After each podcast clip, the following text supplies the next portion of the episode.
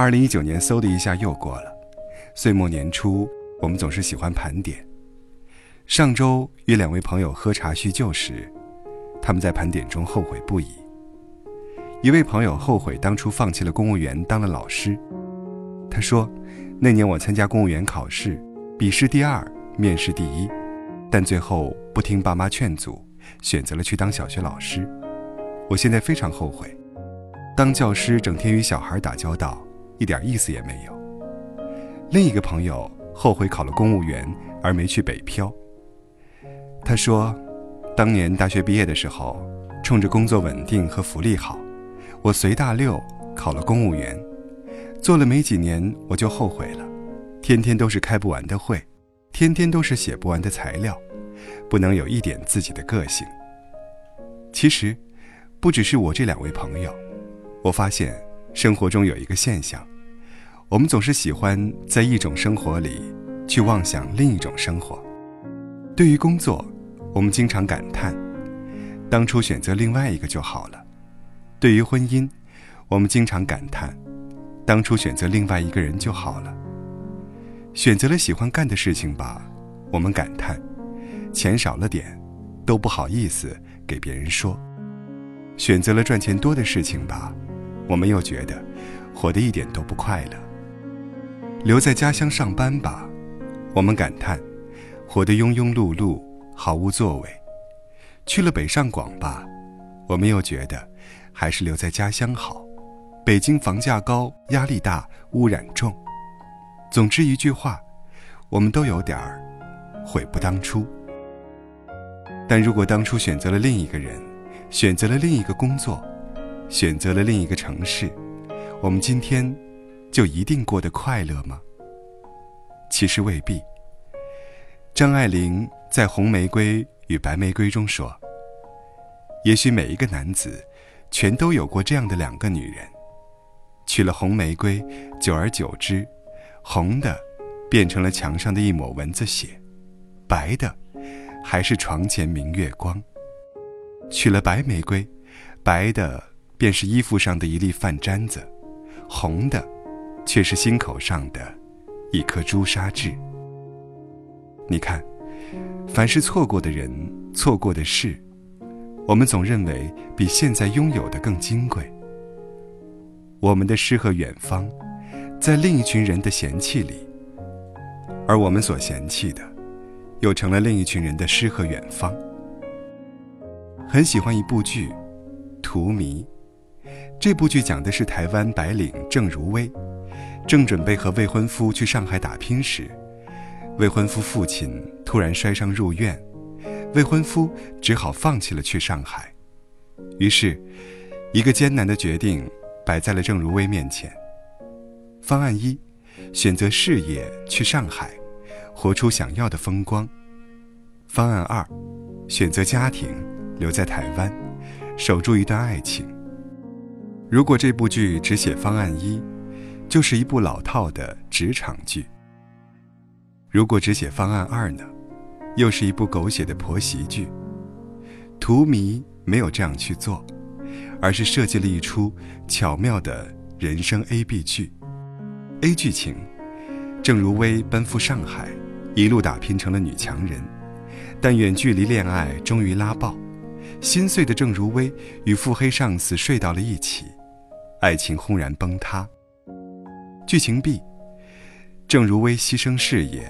留在台湾陪伴男友，为他家人默默奉献，却一路委屈失意，最后变成了黄脸婆，生活像是一条被煎糊了的鱼。人生的种种悲喜，就像荼蘼，此刻落寞，必会妄想另一种生活；此刻喜悦，又暗喜当日没走别路。但实际上，无论选哪一条路走，生活都不会尽如人意。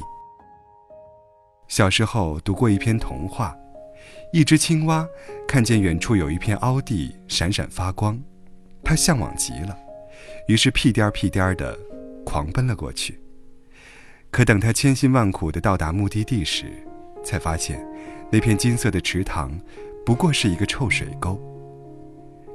人世间杀伤力最大却最隐蔽的悲哀就是，我们总是在一种生活里，却又妄想着另一种生活，然后错过了现在的生活。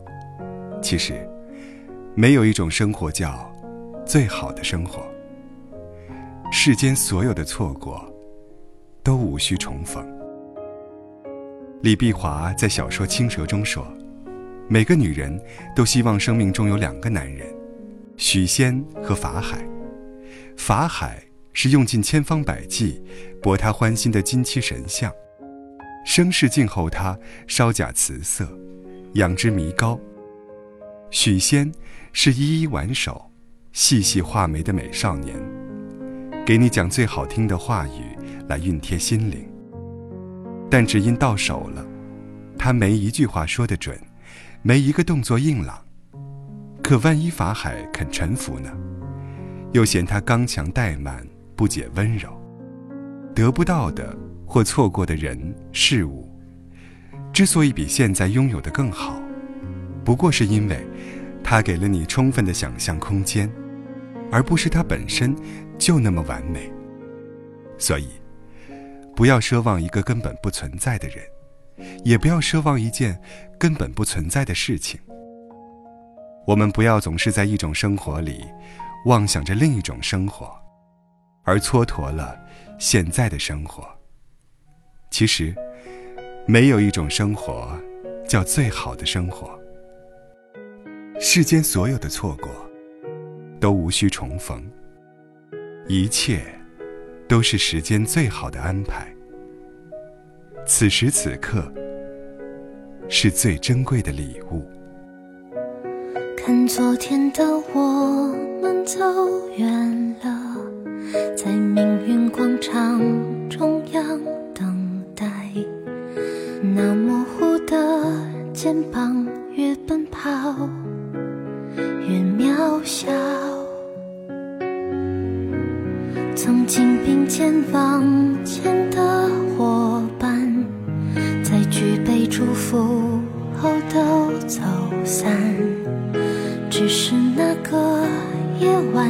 我深深的都留藏在心坎。长大以后，我只能奔跑，我多害怕黑暗中跌倒。明天你好。含着泪微笑，越美好越害怕得到。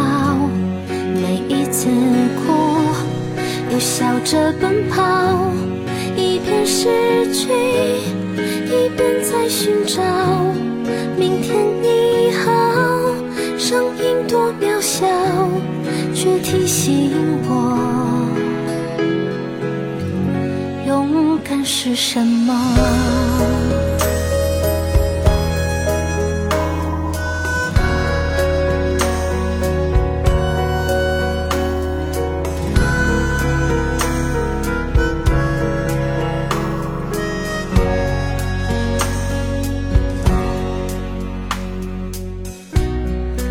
我朝着反方向走去，在楼梯的角落找勇气，抖着肩膀哭泣，问自己